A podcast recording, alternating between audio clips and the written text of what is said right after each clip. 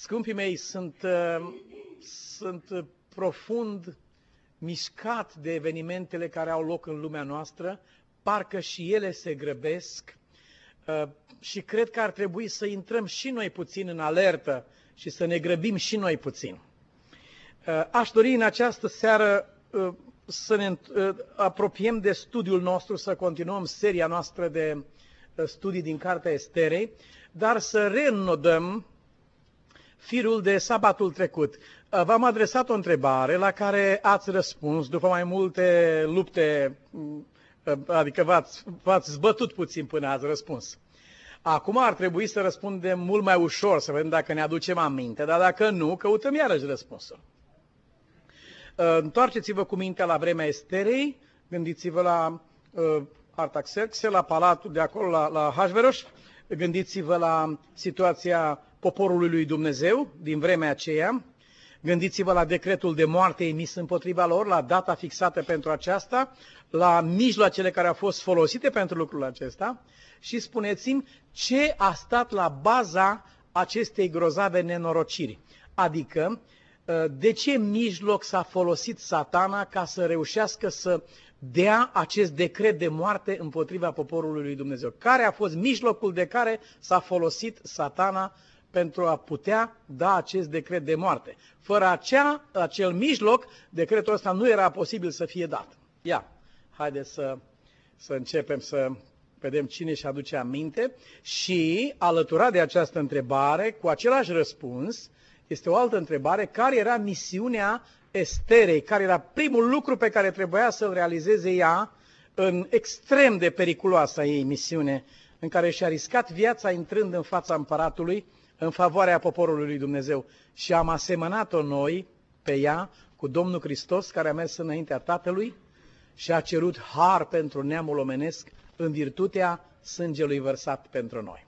Ia, spuneți-mi, vă rog, uh, care a fost, deci, mijlocul de care s-a folosit diavolul ca să creeze condiții propice pentru promulgarea acestui decret. Cum? am uitat să vă spun, cine știe să nu spună. Am, am, am uitat să, să spun formula aceasta și uh, Lucian deja ne-a luat-o înainte. Și ne-a, el și-a adus aminte. Uh, faptul că Haman era considerat prieten al împăratului. Faptul că împăratul considera prieten pe Haman. Iubiți frați, este cel mai eficient și mai periculos mijloc și cea mai periculoasă armă în mâna satanei. El se folosește de această formă de comunicare și de relație. Se declară și se dă și joacă rolul unui prieten. Nu vine cu coarne, cu copite, cu furci, așa cum e pictat, ci vine ca un prieten apropiat. Vine ca unul care e interesat de viața ta, care vrea să-ți răspundă problemelor și frământărilor tale. Este sub o formă atât de deghizată, este atât de apropiat de original, încât numai Duhul Sfânt poate să despartă firul acesta numai el poate să despartă simțurile și gândurile și toate. Este, este o armă extrem, extrem de periculoasă. Uh, ce se întâmplă și uh, aș vrea să trecem prin câteva...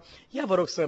Uh, n-am să vă citesc eu ce am cercetat sau ce am descoperit, ci am să cer de la dumneavoastră. Dați-mi câteva exemple, vă rog, din Scriptură, din studiu pe care îl faceți în Biblie și sper că acest cuvânt este pâinea sufletului dumneavoastră, așa cum e și pâinea sufletului meu, mă simt flămând, mă simt gol fără acest cuvânt al Domnului și mi se umple inima, uit de datoriți și de greutăți când, când citesc acest cuvânt frumos al lui Dumnezeu. Uh, dați-mi câteva exemple, vă rog, în care uh, satana se dă drept prieten în lupta lui grozavă împotriva lui Dumnezeu. Ați răspuns foarte bine, sora Doina. Sora Doina ne-a vorbit despre șarpele din Eden și mama neamului omenesc, Eva. El nu s-a dat drept uh, un diavol acolo, sau un dușman cu coarne sau cu... El s-a dat drept un prieten interesat de starea lor. Și le-a spus Uite, nu e bine ce se întâmplă. Voi nu sunteți apreciați. Voi nu sunteți prețuiți. Eu vă prețuiesc foarte mult. Dumnezeu e necinstit, El vă înșeală. Nu? Cred, a, a, chiar așa a zis să nu mâncați? Da, așa a zis, a spus Eva. Păi știți de ce a spus așa? Vai, mi-e milă de voi, simt împreună cu voi și, și mă lupt pentru drepturile voastre. Vreau să vă scot din această stare. Se dă prietenul neamului omenesc. Și mama noastră îl crede în mod sincer, dar sinceritatea nu scapă pe nimeni de la moarte. Uh, dar pasul pe care l-ați spus, sora Doinea, nu este primul. E ceva mai înainte de treaba aceasta. Cine ar putea să meargă cu mintea puțin înapoi, dincolo, uh, uh, și să-mi indicați și despre ce e vorba? Mulțumesc. Este vorba deci de războiul din ceruri. În cer s-a făcut război. În războiul acesta, Lucifer nu a apărut ca fiind satana, pârâșul. El a apărut ca fiind apărătorul și prietenul lui Dumnezeu în fața îngerilor și a apărut ca fiind prietenul îngerilor și apărătorul și reprezentantul lor. În postura aceasta a înșelat el a treia parte dintre îngeri. Și nu-i consider nevinovați pe acești îngeri. Ei s-au împărtășit și au păcătuit în lumină. În ciuda luminii și împotriva luminii au făcut acest lucru. Dar el s-a prezentat ca prieten al lor, ca susținător al lor. El a devenit speranța lor. Dar, iubiți frați, se întâmplă ceva. E un fenomen care are loc în mod automat. Ce se întâmplă în momentul în care uh, ajungi să-l consideri pe dușmanul tău ca fiindu-ți prieten? Ce se întâmplă automat și imediat când faci pasul ăsta? Gândiți-vă. Tot la capitolul relații cu alți oameni și cu cei din jurul tău. În momentul când ajungi, uh, pe vră, când vrăjmașul tău te convinge că e prietenul tău, când ajungi să fii convins că ți-e prieten, că îți vrea binele, că se luptă pentru tine, ce se întâmplă imediat sau în mod automat, odată ce ai acceptat falsul acesta grosolan în viața ta? Nu, nu. Uh, nu. Ce se, deci în clipa când, când, uh, când ai ajuns să crezi că vrăjmașul ți-e prieten și că sfaturile lui sunt prietenoase și sunt spre binele tău, în mod automat consideri pe prietenii tăi adevărați, uh, îi ajuns să-i consideri dușman. Asta se întâmplă automat. Aceștia nu au loc în aceeași inimă. Imediat ce îngerii din ceruri au considerat pe Lucifer ca fiind prietenul și reprezentantul lor și purtătorul lor de cuvânt, cel care luptă pentru drepturile lor, cel care vrea să emancipeze pe îngeri, să schimbe ordinea în ceruri, să devină, uh, practic, să producă o revoluție în favoarea lor, îndată ce s-a întâmplat așa ceva, în inima acestor îngeri s-a născut vrăjmășie împotriva lui Isus. Pe loc. Acestea două nu pot locui împreună. Este mijlocul cel mai eficient al satanei, este arma cea mai puternică cu putință. Unde se nenorocesc copiii noștri? Și copiii Americii, unde se nenorocesc ei? Ce îi nenorocește pe copiii Americii? Prietenile. Asta e tot. Asta e tot. Aici este catastrofa. Sunt atâția copii buni, îngeri de copii aici, care sunt, sunt buni până în clipa în care ajung să-și facă anumiți prieteni. Ajung să considere anumite persoane ca fiindu-le prieteni. Care persoane însă au o agenda ascunsă. Tinerica, fetișoara aceea, îi spune la ureche altei fetițe de acolo. Ă, ți arăt ceva și te învăț ceva și te iau undeva cu mine dacă îmi promiți că nu-i spui lui maică ta. Prietena, maică ta nu este o femeie serioasă. Ea nu îți spune multe lucruri, le reține, le acopere, ți le spun eu cum stau. Mama ta nu te crește cum trebuie. Nu te respectă, nu-ți respectă vârsta că ai crescut acum. Ar trebui să știi mult mai multe lucruri. Te învăț ceva, te duc undeva, mergi, dacă îmi promiți că nu spui lui mama ta. La care copila lui Dumnezeu a spus, Zice, niciun lucru sub ceruri pe care nu-l spun mamei mele, nu pot să-l spun mamei mele, nu mă interesează acel lucru pe mine. Fie orice ar fi pe lume. niciun lucru pe care nu-l pot spune lui Dumnezeu în rugăciunea mea, de care nu mă pot bucura cu Domnul Hristos, nu mă interesează. Nu este pentru mine, aparține altcuiva. Trece ca o pasăre pe deasupra mea, fără să lase urme, nu mă interesează. Aici s-a distrus generația aceasta. Aici s-au distrus atâția oameni, mari companii din America, firme de diverse feluri. Au doi prieteni au venit împreună, facem ceva, au facem o firmă împreună. Când la urmă a descoperit, fii atent ce se întâmpla în timp ce eu consideram că omul ăsta mi este adevărat prieten. Uite ce catastrofă grozavă avea loc. Acest lucru s-a petrecut acolo. Ahasveros ajunge să fie influențat de diavolul în mintea lui și să considere pe acest vrăjmaș cumplit, uh, amarnic vrăjmaș, să-l considere prieten. Atât de bine joacă rolul încât Ahasveros îl înalță la putere și mai multă putere și îl înalță deasupra tuturor miniștrilor din țară, deasupra guvernului îl înalță, îl înalță deasupra lui însuși până la urmă, pentru că Ahasveros nu mai gândește, gândește Haman pentru el. Ahasveros nu mai cercetează, cercetează Haman pentru el. Ahasveros nu mai ia hotărâri, Haman ia hotărâri pentru el. Aici a adus această grozavă înșelăciune. Iubiții mei, și jocul diavolului este atât de pervers încât puterile omenești niciodată nu vor dezlega nodul acesta. Nu va fi posibil să-ți dai seama că sub deghizarea sau sub masca unui așa numit prieten se găsește de fapt un diavol. Nu va fi posibil prin putere omenească. Numai Dumnezeu poate să facă această lucrare. Și El poate și o va face pentru toți aceia care se vor lăsa conduși de El. Acum mi-ați dat două exemple, până acum am discutat două exemple. Mai dați-mi exemplu din Biblie pe uh, câteva exemple în care uh, cineva considera prieten pe, de fapt, pe diavolul sau pe cineva care urmărea să ia viața. Cine mai poate să-mi dea un exemplu? Gândiți-vă, vă rog. Oricare din Biblie. Uh, Absalom, da, era prietenul lui acolo. Uh-huh. Da, era sigur. Era, el se dădea drept prieten, știți la poartă și spunea, a, nu se lucrează corect la voi la biserică. Oh, oh, oh, se calcă multe reguli, fraților. Dacă aș fi eu, atunci aș pune ordine și aș face și aș drege și nu știu ce. Asta era mesajul lui. Și au văzut oamenii când i-a înghițit pădurea în ziua aceea. Deci pădurea a înghițit mai mulți oameni decât sabia.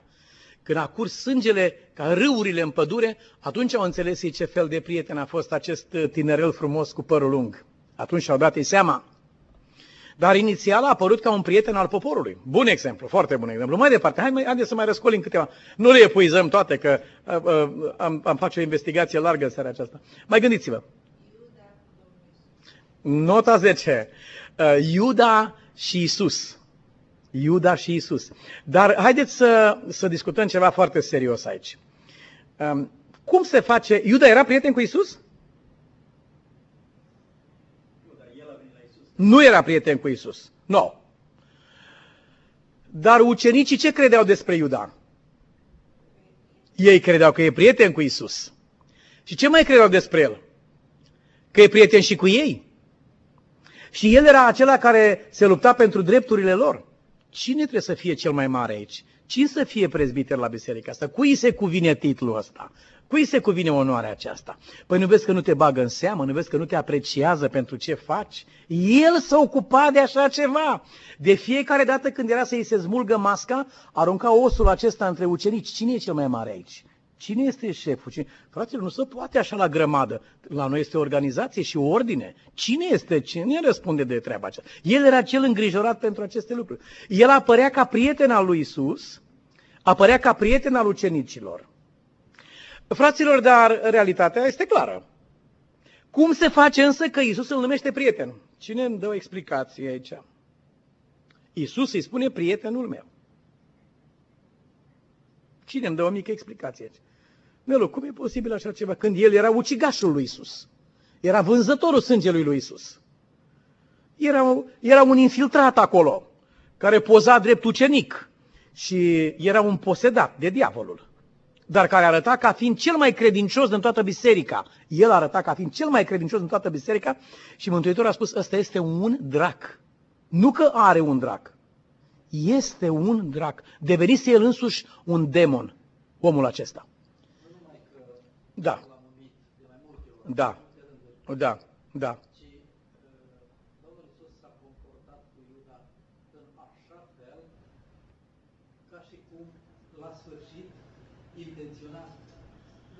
Să-l câștige. Bineînțeles, dar, dar nu mi-e justificat încă treaba aceasta.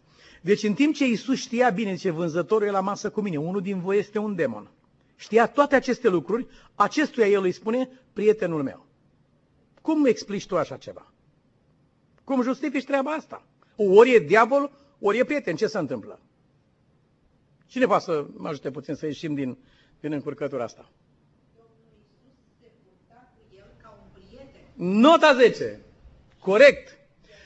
Iisus nu vorbea despre Iuda că e prieten cu Isus, ci vorbea despre sine că e prieten cu omul acesta. Și de aceea, el îi spunea, eu știu cine ești, dar eu mă comport cu tine ca și când tu ai fi prietenul meu. Eu știu ce faci. Știu ce ai în pungă, știu unde ai fost, știu cu cine ai vorbit, știu tot, știu prețul care l-ai luat. Știu uh, orarul, știu pe minute tot ce se va întâmpla. În timp ce știe aceasta, el se comportă ca un prieten. Uh, hai să mai gândim la încă două exemple, cel puțin. Uh, spuneți-mi ce credea Iuda despre preoți. Că-i sunt prieteni.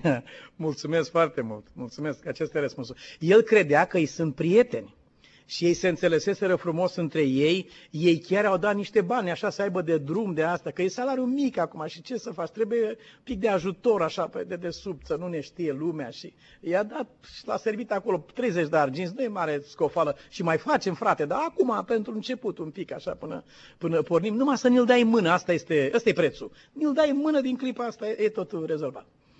El credea că este prieten, că aceștia îi sunt prietenii lui. Ce fel de prieteni au fost aceștia? Când el a strigat, am vândut sânge nevinovat, ce au zis prietenii aceștia între ghilimele? Ce ne pasă nouă? Who cares?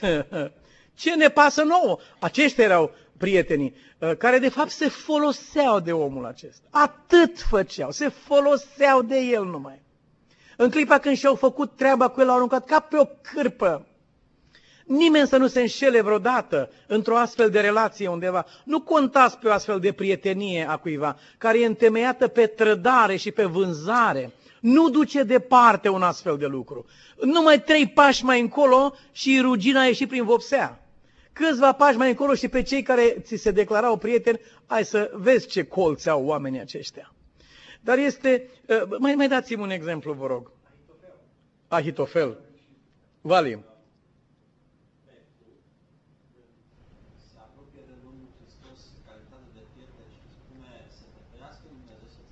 Mm-hmm. Da. Satanul, da. Deci, deci fratele Vali ne spune de momentul în care Petru se apropie de Isus ca prieten și îl ia deoparte și îl mustră puțin. Vai, păi, păi pe mine mă interesează viața ta. Vai, cum să faci așa ceva? Tu nu te gândești la ce riscuri te expui și eu sunt îngrijorat pentru tine. Vai de mine, eu țin la tine mai mult decât la mine. Dacă ar fi mai bine să mor eu, nicio problemă, dar tu să fii bine și să nu cumva, să te ferească Domnul să ți se întâmple așa ceva. Dar vedeți, ă, Mântuitorul care avea Duhul lui Dumnezeu în el, nu putea să fie dus niciodată cu aparențe de felul acesta, ci s-a adresat Duhului care îl mâna pe Petru și a zis, înapoi a mea, satanul, tu știu cine te-a pus să-mi spui aceste cuvinte. Și Iisus s-a adresat nu lui Petru, ci demonului care îl influența în clipa aceea, adică cred că era chiar cel mare. Uh, vrăjmașul cel mare era acolo personal prezent în preajma lui Isus. Zice-se că în lume a fost mare liniște în toată perioada cât a fost Isus pe pământ, pentru că toți demonii erau concentrați, erau în concentrare la armată, toți erau în concentrare la Ierusalim. Cu treimea lor de, de, de demoni erau acolo toți împotriva Domnului Hristos. Um, uh, Samson este convins că Dalila e prietena lui. Și ce, ce știți dumneavoastră că i-a spus el ei? din Biblie. Nu scrie în Biblie direct, dar dacă citim un pic printre rânduri, aflăm și aflăm serios și adevărat ce, ce scrie acolo. Ce a spus el ei? Bineînțeles că i-a spus toate secretele asta, da. Le spui și la poliție când te bate, spui uneori, nu e problema de asta. Sau dacă te îmbată unul, spui, încep să vorbești. Da. Dar altceva i-a spus el ei, care mai târziu i-a menționat ea lui. Cum? A, ați descoperit? Ce a zis ea lui când era dezamăgită că nu-l poate omorâ mai repede? Aha, corect. mulțumesc, mulțumesc foarte mult. Păi zice, dar tu mi-ai spus că mă iubești. Da. Cum mă iubești dacă nu vrei să nu mă lași să te omor? Cum, cum, ce fel de dragoste este asta dacă tu nu mă lași să scot ochii, să te pun ca pe o gorilă să joci acolo la moară? Ce fel de dragoste este asta uh, pentru tine? Și el o considera pe această persoană prietenă. Spuneți-mi, ce lupta Duhul Sfânt să facă cu Samson? Cine poate să-mi, să spună câteva cuvinte? Unde lupta Duhul Sfânt cu omul ăsta? Ce vroia să, să-l ajute să vadă? Ce? Simplu. Asta era. Acolo lupta Duhul Sfânt să-i deschide ochii, măi omule, ia seama. Vezi cine e lângă tine. Pe cine iubești tu? Cui spui tu că iubești? Păi tu știi ce se întâmplă? Tu știi cine așteaptă afară? Tu știi ce planuri sunt puse la cale pe capul tău? Și odată și de două și de trei ori luptă Duhul Sfânt cu el, intră în criză, intră în pericole mari de tot și nu vede nimic. Continuă să creadă că aceasta era prietena lui. Și aceasta nu era altcineva decât ucigașa lui o criminală însetată de sânge care îl vindea pe omul acesta pe care, căruia dădea aparența că îl iubește, îl vindea pe bani. Îl vindea pe bani pe omul acesta. Samson n-a vrut să deschidă ochii. Duhul Domnului s-a luptat cu el. Deschide ochii, uite-te, vezi, uite ce ți s-a întâmplat, uite ce a făcut. Au apărut imediat dușmanii la ferestre, gata, Samson, filistenii sunt asupra ta. Eu s-au ridicat, bum, oh, a rupt sforile de două ori, de, de trei ori, dar niciodată nu a rupt vraja de la mintea lui că femeia asta nu era prietena lui. Iubiții mei, nu cumva în viața noastră există un anumit lucru pe care îl considerăm noi că ne e prieten, ne e drag, ne e bun sau o persoană sau ceva de genul acesta și Duhul Sfânt trebuie să lupte cu noi. Zi și noapte să lupte cu noi, să ne spună vreau să-ți descoper identitatea omului acestuia, a persoanei acesteia, vreau să vezi cu ochii tăi ce se întâmplă. Nu cumva noi ținem ochii de bună voie închiși nu vrem să deschidem, nu vrem să vedem, nu există orb mai mare decât cel care nu vrea să vadă. Nu există orb mai mare decât acesta. Aceasta era lupta pe care Estera avea să o ducă. Și este mai ușor să cucerești imperii decât să schimbi mintea lui Ahasveros ca să înțeleagă faptul că omul acesta nu e prieten. Odată ce înțelegea acest lucru și vedea adevărata lui identitate, din clipa aceea ă, toate planurile s-ar fi schimbat. Dar nu a fost o uh, lucrare ușoară aceasta. Mâine o să, o să intrăm în multe detalii în direcția aceasta. Și cu ajutorul Domnului să continuăm studiul nostru. Iubiți frați, să luăm pentru noi ca motiv de rugăciune. Foarte serios. Deschidem ochii, Doamne, nu? Cum cântăm cântarea aceasta. Ar fi frumos dacă am putea să o cântăm la sfârșit, dacă e posibil să, să o vedem. Doamne, deschidem ochii ca să văd. Deschidem mintea, deschidem, deschidem inima, fă-mă să simt, ajută-mă să înțeleg. Cineva care s-ar fi uitat din exterior și ar fi văzut pe Samson și ce se întâmpla acolo, ar fi spus, Doamne, ce orb e omul ăsta, cum te nu vede? Și oricine, toată lumea din sat ar fi văzut despre ce e vorba în afară de el. El nu vede nimic. Mai târziu, când n-a mai avut ochi, atunci a văzut. Atunci a început să vadă și s-a rugat lui Dumnezeu și Dumnezeu l-a ascultat în nenorocirea aceea. Dar vă spun, scumpii mei, n-a fost niciodată planul lui Dumnezeu ca Samson să-și facă lucrarea lui pe pământul acesta fără ochi și orb. N-a fost planul lui Dumnezeu acesta. Niciodată. Niciodată. Dar Dumnezeu, pentru că este un prieten adevărat, și aș vrea să citim împreună Sunt câteva texte de o rară frumusețe pe care aș vrea să le menționez în seara aceasta. În, în Proverbe 17 cu 17. Spune, prietenul adevărat iubește oricând, adică nu e ca vremea, știți? Da? Asta se aplică și la familie. Pe vreme bună, vai ce familie bună avem. Cum dăm de greutăți, vai ce nebuni suntem, să termina. Chinezii zic că acolo unde intră sărăcia pe ușă, dragostea fuge pe fereastră. Eu n-aș crede. N-aș crede că e adevărat. Poate să intre sărăcia, poate să iasă, intră pe ușă, iese pe fereastră, dar dragostea rămâne în casă. Acolo unde este sănătate și este prosperitate, e bine, dar când vine boală, când vine nenorocire, când vine asta, acolo este proba adevărului despre noi. Eh, Biblia spune, prietenul adevărat iubește oricând și în nenorocire ajunge ca un frate. Și cunoașteți acest prieten adevărat. Este Mântuitorul nostru și sunt oamenii lui de pe acest pământ. Să știți că Domnul are oameni pe acest pământ care seamănă cu El. Are oameni pe pământul acesta. Are surori și frați. Are tineri și tinere. Are oameni care au învățat de la El să iubească oricând, să fie credincioși prieteni și în nenorocire ajung ca un frate. Vorbește aici în 18 cu 24 că o mulțime de prieteni însemnează o mulțime de nenorociri la un moment dat. De obicei, prosperitatea aduce un val de prieteni în viața unui om, dar este un prieten care ține la tine mai mult decât un frate. Este singurul prieten adevărat. Este Mântuitorul nostru. Să nu lăsăm niciodată aparențele să ne înșele uh, gândirea și sufletul. Să nu lăsăm niciodată uh, experiențele superficiale ale vieții, vorbele, gesturile, să ia locul esenței și adevărului. Mântuitorul spune Scriptura, nu se va lăsa, nu va judeca după aparență, după înfățișare, ci va judeca după adevăr. Uh, am găsit o micuță parabolă. Zice, o păsărică zbura spre sud, fiindcă venise iarnă. Dar zice, deodată s-a făcut atât de frig încât a înghețat, a coborât imediat pe pământ și a căutat o micuță scorbură, o micuță gaură în pământ în care s-a ascuns. Zice, în timp ce era acolo, frigul o cuprindea tot mai mult, îngheța și capul îi cădea în jos și cu greu își menținea viața. O vacă trece pe acolo, scrie parabola noastră. Și nu știu ce a făcut ea, dar s-a făcut un pic de cald în, în scorbura aceea, în, în gaura aceea unde stătea păsărica și ea și-a revenit. Și stând acolo a început să cânte.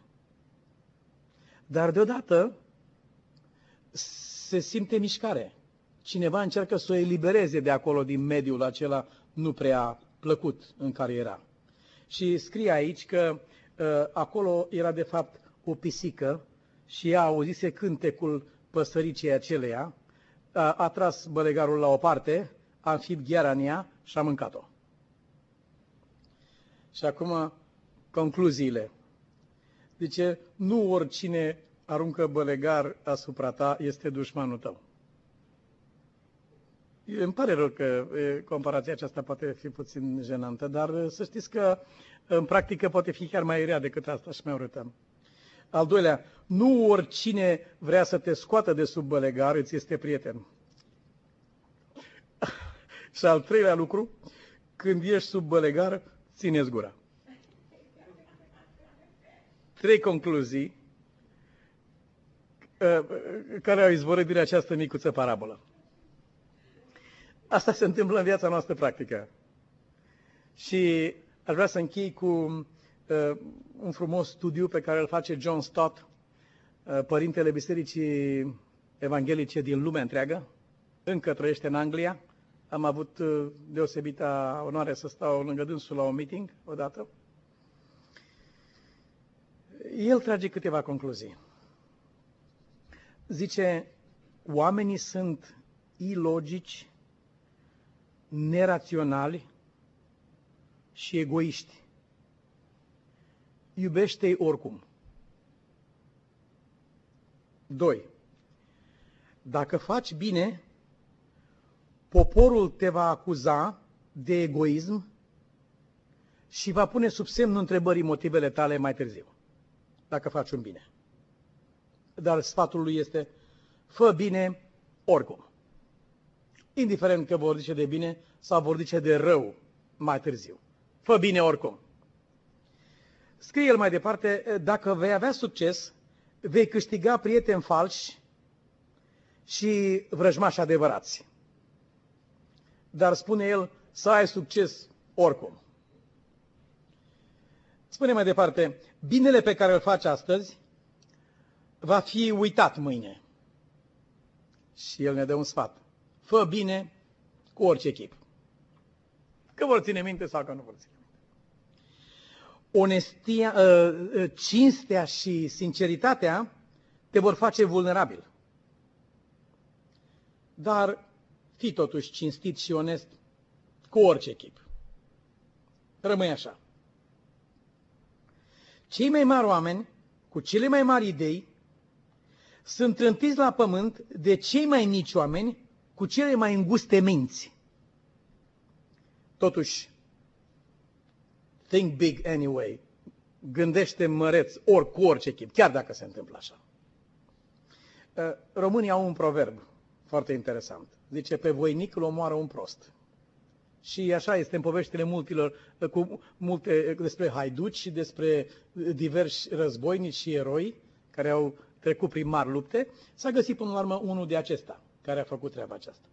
Dar el spune mai departe, fii totuși un om mare cu orice chip indiferent cine trage sau cine înconjoară.